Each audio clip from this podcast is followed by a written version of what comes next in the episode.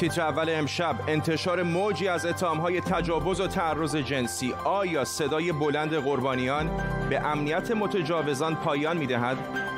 مدیر کل آژانس بین‌المللی انرژی اتمی راهی تهران. نقش آژانس در دعوای برجامی ایران و آمریکا چیست؟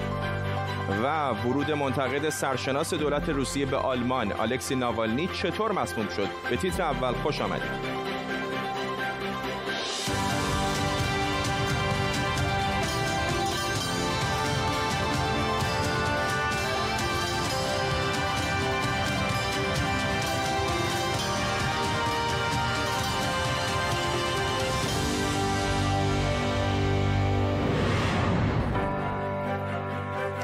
سلام بر شما. موجی از اتهامات جدی تجاوز و تعرض جنسی توییتر فارسی را قبضه کرده. شماری از زنان ایرانی از تجربه های تکان دهنده تجاوز و تعرض از سوی مردانی متنفذ هنرمند و دانشگاهی سخن گفتند. سارا امتلی روزنامه‌نگار در توییتی آیدین آقداشلو نقاش ایرانی را به آزار جنسی متهم کرده. آقای آقداشلو به تماسهای امروز ایران اینترنشنال پاسخی نداده. کیوان اماموردی فعال حوزه گردشگری هم با اتهامات جدی تجاوز از سوی شماری کاربران مواجه شده. باید تاکید کنم که در این مقطع اینها صرفا اتهام هستند و از لحاظ حقوقی همه تا زمانی که جرمشون محرز بشه بیگناه به حساب میاد. اما فارغ از این اتهامات مشخص موضوع آزار جنسی مسئله جدیه که به خاطر تابوهای اجتماعی در رسانه های فارسی به اون کمتر پرداخته میشه در طول نیم ساعت آینده با تیمی از حقوقدانان و فعالان مدنی و همینطور خبرنگارانمون این موضوع و خبرهای دیگر رو دنبال می‌کنیم. اول از همه ما بریم به برایتون. همکارم سمانه سوادی از این شهر با ما. سمانه منو داره به یاد همون حرکت میتون میندازه در 2017 که مثل یک دومینو با یکی دو تا توییت شروع شد و بعد هزاران توییت مشابه دیدیم. به نظر میاد الان در فضای ایران هم همچین اتفاقی داره میفته. دقیقا همینطوره فرزاد. ما الان شاهد جریان روایتگری آزار و تجاوز جنسی در شبکه های اجتماعی فارسی زبان هستیم و این امر مسبوق به سابقه است. در گذشته به شکل مقطعی این اتفاقات افتاده بوده. اما این ممتدترین روایتگری است که شاهدش بودیم. در طول هفته های گذشته نه تنها متوقف نشده بلکه سراحت لحجه بدی پیدا کرده به همون شکلی که گفتی افراد از آزارگرانشون نام می‌برن. از سینماگران هنرمندان دانشجویان و اساتید دانشگاه در بین این نام ها هستند در خیلی از مواقع اتفاقی که افتاده یکی از آزاردیدگان نام آزارگرش رو از حافظه خودش بیرون کشیده افشا کرده و بقیه آزاردیده ها پیوستن و گفتن من هم توسط همین فرد مورد آزار قرار گرفتن این هم صدایی و همگرایی روایت ها به نظر می‌رسه باعث شد که این بار این روایات باورپذیرتر از همیشه باشه. اما این یک سوی اتفاقاتی هست که داره میفته. سوی دیگش واکنش هایی هست که به این اتفاقات رخ میده که باعث شده فعالان حوزه زنان کمی حساسیت داشته باشن روش. به خاطر اینکه برخی از واکنش ها قربانی نکوهی رو در بر داره. همونطور که در خیلی از روایات می‌بینیم افراد روایت کردن آزار دیده خودش گفته که متجاوز من به من گفت تو باید ساکت باشی. به این دلیل که اگر سکوت نکنی تو رو مقصر خواهند دونست. تو خودت مقصری و این آبروی خودت هست که در خطر هست. به همین خاطر فعالان حوزه زنان الان تاکید خیلی زیادی دارن بر روی اینکه در مورد این قربانی نکوهی که یکی از ارکان فرهنگ تجاوز هست بیشتر صحبت بشه. ممنونم از تو سمانه سوادی همکارم در برایتون. همطور که سمانه هم گفت در چند روز گذشته شماری از کاربران رسانه های اجتماعی از تجربیات شخصشون از تجاوز و تعرض گفتن. شجاعت قربانیان و البته فضایی که رسانه های اجتماعی فراهم کردن فرصتی پیش آورده تا شاید برای اولین بار دست کم در ایران صدای قربانیان به افکار عمومی هم برسه. موضوع تجاوز جنسی البته نه پدیده جدیدیه و نه مختص ایران. حدود سه سال پیش هم هشتگی به نام میتو یا من هم در رسانه های اجتماعی ترند شد که کاربران با استفاده از اون درباره آزار و اذیت جنسی به خصوص در محیط کار صحبت کردند با اینکه فعالان اجتماعی قبلا از این هشتگ استفاده کرده بودند اما اولین بار آلیسا میلانو در سال 2017 در توییترش از زنان خواست تا با استفاده از این هشتگ تجربیاتشون از آزار جنسی رو به اشتراک بذارن. هدفش هم این بود که با نشون دادن گستردگی آزار جنسی سطح آگاهی جامعه رو نسبت به این موضوع بالا ببره. این هشتگ در ابتدا با ایجاد اتهاماتی در مورد آزار و اذیت جنسی هاروی واینستین تهیه کننده آمریکایی مورد استفاده قرار گرفت که خب البته خیلی زود با تبدیل شدن به یک جنبش تونست او رو به دادگاه بکشونه. دادگاه او رو به 23 سال زندان به جرم تجاوز علیه چند زن محکوم کرد و او حالا داره محکومیتش رو در زندان سپری می‌کنه که این خودش البته نشون میده که چطوری فضای مجازی به جایی برای مطرح کردن موضوعهایی شده که کمتر در موردش حرف زده میشه. همراه میشیم با شینا شیرانی مجری سابق پرستیوی خانم شیرانی شما هم تجربه مشابهی داشتید در ایران. و شاید خیلی جالب باشه چون در ایران این ترس وجود داره که در مورد چنین مسائلی اصلا حرف زده بشه. از تجربه خودتون بگید و اینکه چقدر برای یک زن برای یک دختر در ایران دشوار هست که از تجربه تعرض و تجاوز سخن بگه. من چهار سال و نیم بودش که از ایران اومدم بیرون به خاطر اینکه در واقع افشاگری کردم راجع به مدیر سابقم در شبکه پرس تیوی به علاوه مدیران دیگر. و متاسفانه به خاطر اینکه از زنان حمایت نمیشه و جامعه ما قوانین از زنان حمایت نمی‌کنن یک عرصه ای رو در واقع فراهم کردن که این باعث میشه که زنان احساس امنیت نکنن. متاسفانه باز با برخورد خود جامعه و اکثریت در واقع که قربانی نکوهی می‌کنن این ترس تشدید میشه و باعث میشه که زنان این جرأت رو نکنن که بخوان اسمی ببرن و یا حتی بازگو کنن روایت کنن آزار جنسی رو که تجربه می‌کنن الان این موومنتی که راه افتاده هی یه مدتی اتفاق میفته ولی متاسفانه میخوابه. من امیدوارم تداوم و استمرار داشته باشه. چرا که این تداوم باعث میشه که این شرم و این سکوتی که دور این مسئله قرار داره این شکسته بشه زنان جسارت بیشتر پیدا کنن و در سایه سکوت زنان مردان متجاوز و مردان آزارگر جنسی احساس امنیت نکنن و به کار آزارگری خودشون ادامه ندن. برای زنانی که تجربیاتی مشابه شما داشتند و احیانا همین الان هم دارند چه پیامی دارید؟ فکر می‌کنید که اونها باید چیکار بکنن؟ فردا جان خیلی مهمه که ما از همدیگه حمایت کنیم. مهمه که این سکوت شکسته بشه و ادامه داشته باشه. این روایتگری ها خیلی نقش مهمی رو بازی, می‌کنه. اینی که شما زن که این اتفاق برات میفته تنها نیستی. ممکنه سکوت اتفاق میفته کسی که آزار دیده صحبت نمی‌کنه ولی شما تنها نیستی. وقتی که ما به این باور برسیم که ما تنها آزار دیده نیستیم این باعث میشه که جرأت کنیم و صحبت کنیم. امیدوارم که این حمایت ادامه پیدا کنه. این حمایت باعث میشه که زنان بیشتری بیان و صحبت کنن و وقتی که یک انسجامی داشته باشه این موضوع باعث میشه که مسئولین مجبور بشن که واکنش نشون بدن. الان ممکنه سکوت باشه ولی مطمئنا پشت صحنه الان یک تشویشی وجود داره که اینها نمی‌دونن چجوری این مسئله رو جمع کنن. ما باید ادامه بدیم صحبت کنیم سکوت خودمون رو بشکنیم ولی در سایه ای که امنیت داشته باشیم سعی کنین یه گروه هایی که از شما حمایت می‌کنن اینا رو در کنار خودتون داشته باشین و در اون امنیت بتونین واکنش نشون بدین. سعی کنین چند دسته اعتراض کنین و این تنها نبودن این خودش قدرته. به قول انگلیسی ها number is power. هرچی ما تعدادمون بیشتر باشه قدرت بیشتری خواهیم داشت.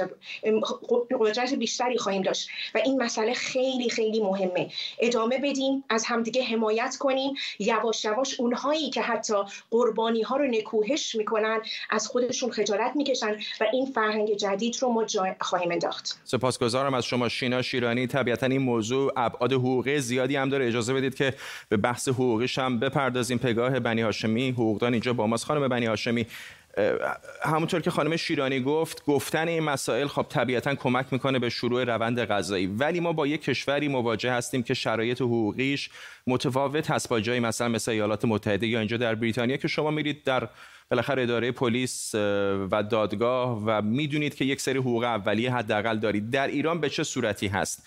کسی که مورد تعرض و تجاوز جنسی قرار گرفته چه حمایت های قانونی داره؟ حمایت, های حمایت قانونی داره. ما در قانون مجازات اسلامی ماده رو داریم که کاملا به این موضوع پرداخته. منتها من به عنوان حقوقدان و بسیاری از حقوقدانان دیگر این قانون رو کامل نمی‌دونن. این قانون این ماده قانونی بسیار ناقص و پر ابهامه. یکی از مسائلی که توی قانون مجازات اسلامی بهش توجه نشده موضوعی هستش که مسئله رضایت کسی رو که مورد تجاوز قرار میده رو کاملا مورد نظر قرار داده. بنابراین این اینکه کسی که به دیده کسی شخص قربانی بتونه اینو کاملا ثابت بکنه توی دادگاه که رضایتی وجود نداشته کار زیاد آسانی به نظر نمی‌رسه. با وجود اینکه قانون مجازات اسلامی مسئله تجاوز رو شامل مرور زمان ندونسته اما خوب این موضوع باز بشه که خیلی مهمه کسانی که با این موضوع مواجه میشن بتونن در اسرع وقت یا به وکیل دسترسی داشته باشن یا به اصطلاح معرفی بشن به بخش پزشکی قانونی برای اینکه پیدا کردن شواهد و مسائلی که می‌تونه بهشون توی این پرونده کمک کنه ممکنه که بعد در اثر مرور زمان از بین بره.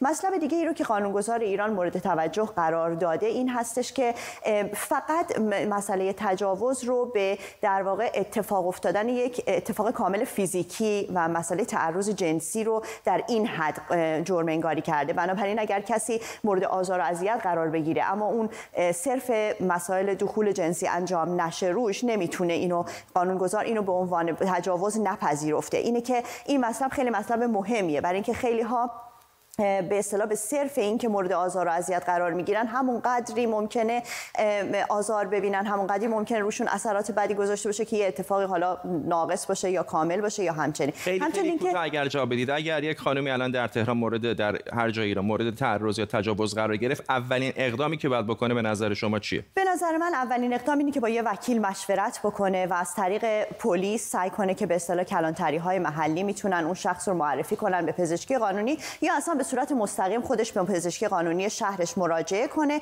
اونا خیلی زود می‌تونن با آزمایش هایی که روی اون شخص انجام میدن کمک می‌کنه به روند حقوقی پرونده. ممنونم از شما. پگاه بنی هاشمی حقوقدان اینجا در استودیو با ما بحث جدی و مهمی است. در وبسایت ما هم مطالب مفصلی هست که می‌تونید بخونید اما فعلا بریم به خبرهای دیگر.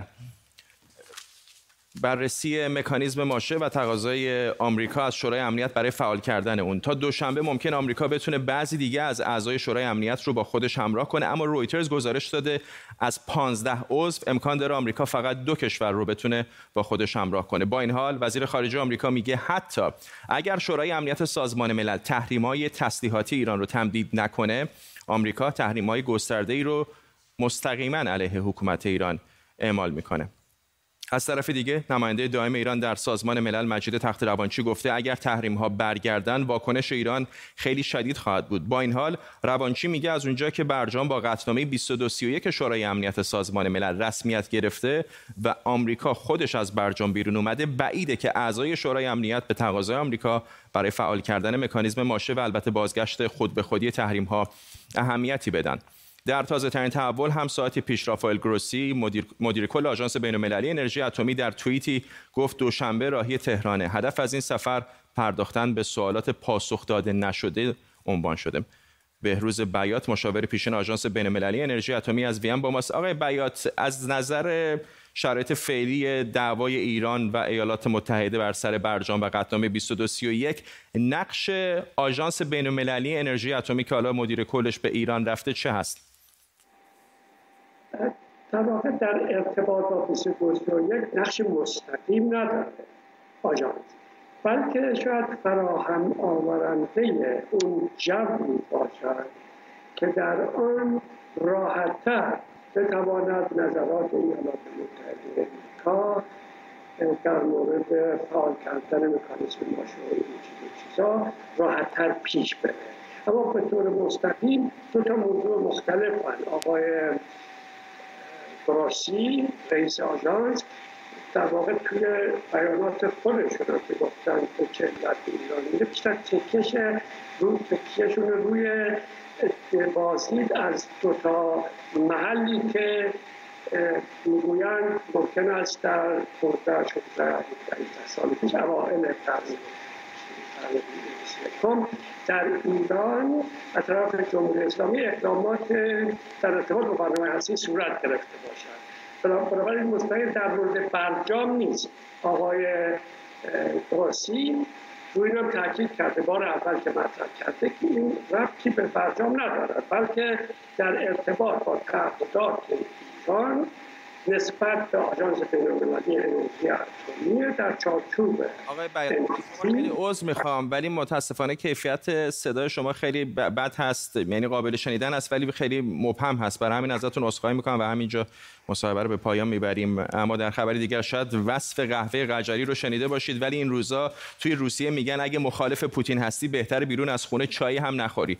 این بلایی بود که سر الکسی ناوالنی مخالف پوتین در روسیه اومد. حتما توی این یکی دو روز گذشته اسمش رو شنیدید. ناوالنی از مخالفان سرشناس پوتینه که توی این سالها گزارش های زیادی درباره فساد اقتصادی در حکومت پوتین منتشر کرده. رهبر حزبی به اسم روسیه آینده و بنیادی رو هم برای بررسی فساد اقتصادی اداره می‌کنه.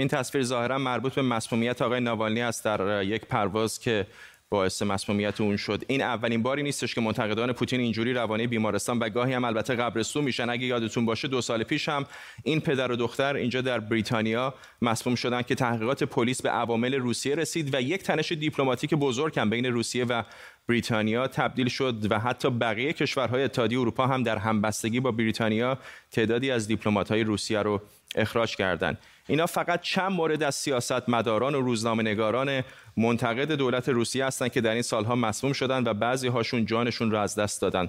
البته بعضی از مخالفان دیگر هم با روش های دیگری مثل کشته شدن با گلوله و چاقو جانشون را از دست دادن.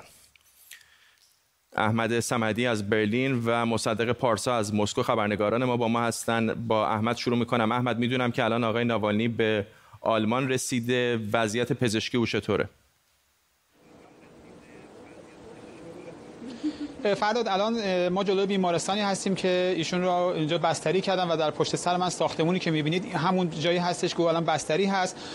آخرین وضعیتش رو از دوستانش آقای یاکا بیزیلیش اومد اظهار نظر کرد و گفتش که وضعیتش استیبل هستش و وضعیتش باثباتی داره. هرچند که بیش از پنج ساعت رو دیشب پرواز کرده به سمت برلین اما همچنان وضعیت مثل قبل هستش اما در کما هستش. اما جالبه که بدونیم که در خود در این خصوص دوستانش هم مطالب زیادی رو مطرح کردند. کسانی که در کمپین ضد فساد او دارن همکاری می‌کنند. مثل آقای لئونید ولکوف و ایوان ژاندوف که اینها اومدن و مطالبی رو مطرح کردن که بسیار قابل تحمل هستش. از جمله اینکه خب گفتن ایشون رو در بیمارستانی نگه داشته بودن که تجهیزات و امکانات لازم رو نداشته و علیرغم اینکه اصرار می‌شده که او رو از اونجا انتقال بدن اما به گفته اینها از ظاهرا از کرملین دستور اومده بود که همونجا نگهش دارن و یا اینکه گفته میشه که او رو دستور دادن که حتی نگرش دارن که احتمالا شواهدی که مبنی بر مسمومیت او هست هم از بین بره.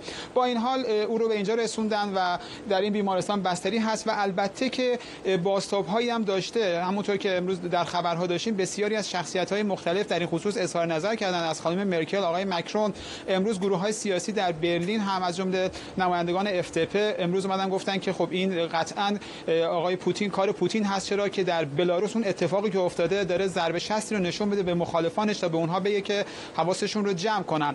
و یا آقای جوزف بورل هم امروز اظهار نظر کرد و در این خصوص گفتش که باید تحقیقات مستقل شفافی در این خصوص صورت بگیره و مشخص بشه که چه کسانی این کارو کردن و اگر هم مشخص شد باید پاسخگو باشن. با این حال همچنان خبرنگاران در اینجا هستن و بر اساس آخرین بیانیه که بیمارستان صادر کرده باید منتظر باشیم تا جواب آزمایش و معاینات بیاد. مصدق به نظر میاد که اگر کسی مخالف آقای پوتین باشه از نظر آماری هم حساب بکنید شانس مرگ زود هنگام یا مسموم شدن او از به طور متوسط از آدمای دیگر بیشتر هست. پاسخ کرملین چه هست در این موارد که تعدادشون همینطور داره زیاد و زیادتر هم میشه؟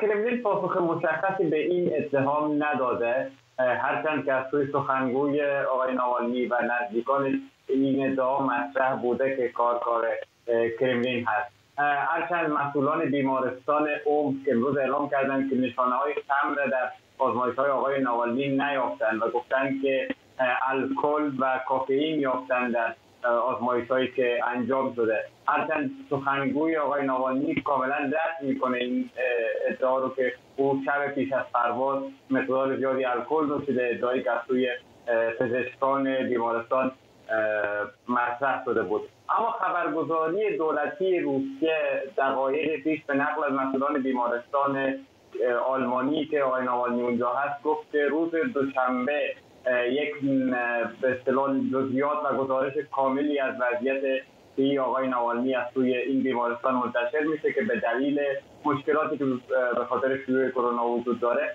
تا هنوز مشخص نیست که در چه قالبی این گزارش ارائه میشه. یا به صورت مکتوب خواهد بود و یا هم به صورت یک ویدیو کنفرانس آنلاین که همه دنیا بتونن به او دسترسی داشته باشن. کرملین کاملا پاسخ مشخصی نداده بود. فقط در مورد انتقال آقای ناوالنی با آلمان که اعتراض وجود داشت که اجازه داده نمی‌شد کرملین گفته بود که اگر کادر پزشکی اجازه بدن و در نظر داشته باشن که وضعیت آقای ناوالنی اون شکلی است که به آلمان منتقل بشه ما مشکلی در این زمینه نداریم. مصدق پارسا در مسکو و احمد سمدی در برلین. ممنونم از هر دوی شما. در همسایگی روسیه اما 13 روز بعد از اعلام پیروزی لوکاشنکو در انتخابات ریاست جمهوری بلاروس اعتراضات، تظاهرات و اعتصاب در این کشور همچنان ادامه داره. امروز با فراخوان زنان سفیدپوش هزاران نفر به خیابانها اومدن و خواستار استعفای لوکاشنکو شدند. اوکسانا زاتسکایا فعال مدنی از مینسک دقایق پیش به ما گفت علیرغم محدودیت های دسترسی به اینترنت اعتراضها همچنان ادامه دارند. امروز هزاران زن بلاروسی زنجیره‌ای از همبستگی در مینسک و سایر شهرهای بلاروس در اعتراض به حکومت برپا کردند. این اعتراضات با عنوان جنبش مدنی زنان سفید پوش شناخته میشه که زنان رو با عقاید، مشاغل و سنهای مختلف برای پیگیری خواسته هاشون متحد کرده و کاملا صلحآمیزه. خواسته های ما ایناست پایان دادن به خشونت حکومت و آزادی زندانیان سیاسی تحقیق درباره ناپدیدسازی، قتل و شکنجه زندانیان سیاسی و به مجازات رسوندن مقصران و برکناری آمران و مقامات حکومتی مرتبط با این اقدامات. مخالفان حکومت لوکاشنکو این روزها ترانه ای رو در کوچه و خیابون ها می‌خونند که به نمادی از مبارزه برای تغییر در دوران فضای باز سیاسی سالهای پایانی شوروی بدل شده و حالا بعد از چند دهه بار دیگه محبوب شده. ترانه ای که در اون خواننده میگه بالاخره یه روزی می‌رسه که انتظار ما برای تغییر به سر میاد. امید حبیبینی همکارم اینجاست. ماجرای این ترانه چیه؟ خب فرداد این ترانه که دقیقا 33 سال پیش ویکتور سو یه خواننده بسیار مشهور روسیه یا شوروی آن زمان در واقع خونده بود. می‌دونیم که در سالهای پایانی حکومت شوروی حکومت سوسیالیستی شوروی در واقع یک مقداری به راک زیرزمینی اجازه ظهور داده شد و همین دورانی بود که ویکتور سوی به عنوان سوپر استار مشهور شد. ترانه ای که اون خوند یعنی ترانه ای که در واقع در پایان تیتراژ پایانی فیلمی به اسم آسا که یک کارگردان در واقع آوانگارد روسی اونو ساخته در سال 1987 ترانه که خوند به اسم ما در انتظار تغییرات هستیم یا چشم انتظار تغییرات هستیم. و به سرعت به عنوان یک ترانه اعتراضی مشهور شد. خود ویکتور سوی در سال 1990 درگذشت و متاسفانه اون تغییرات یا گلاسنوس یا فضای باز سیاسی را ندید ولی ترانه بسیار مشهور شد. اگه ببینیم یک تیکه از اون ترانه رو.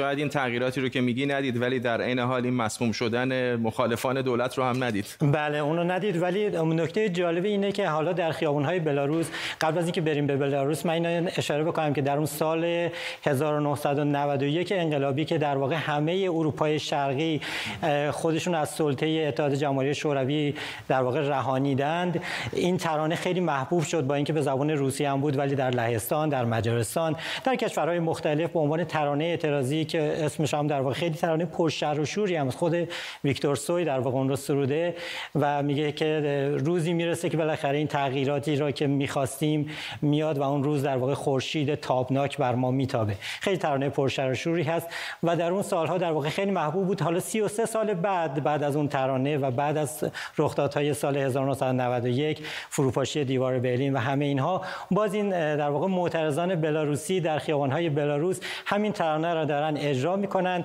و در واقع یک جوری شور و حال اعتراضی به سلطه دیکتاتوری هست و یه جوری حالا اون دیکتاتوری بلاروس که گفتن آخرین دیکتاتور در واقع اروپا هم هست یه جوری ربط داره به حکومت پوتین البته که حالا ببینیم اون تیکه ای که مربوط هست به همین تظاهراتی که همین چند روز اخیر در بلاروس بوده.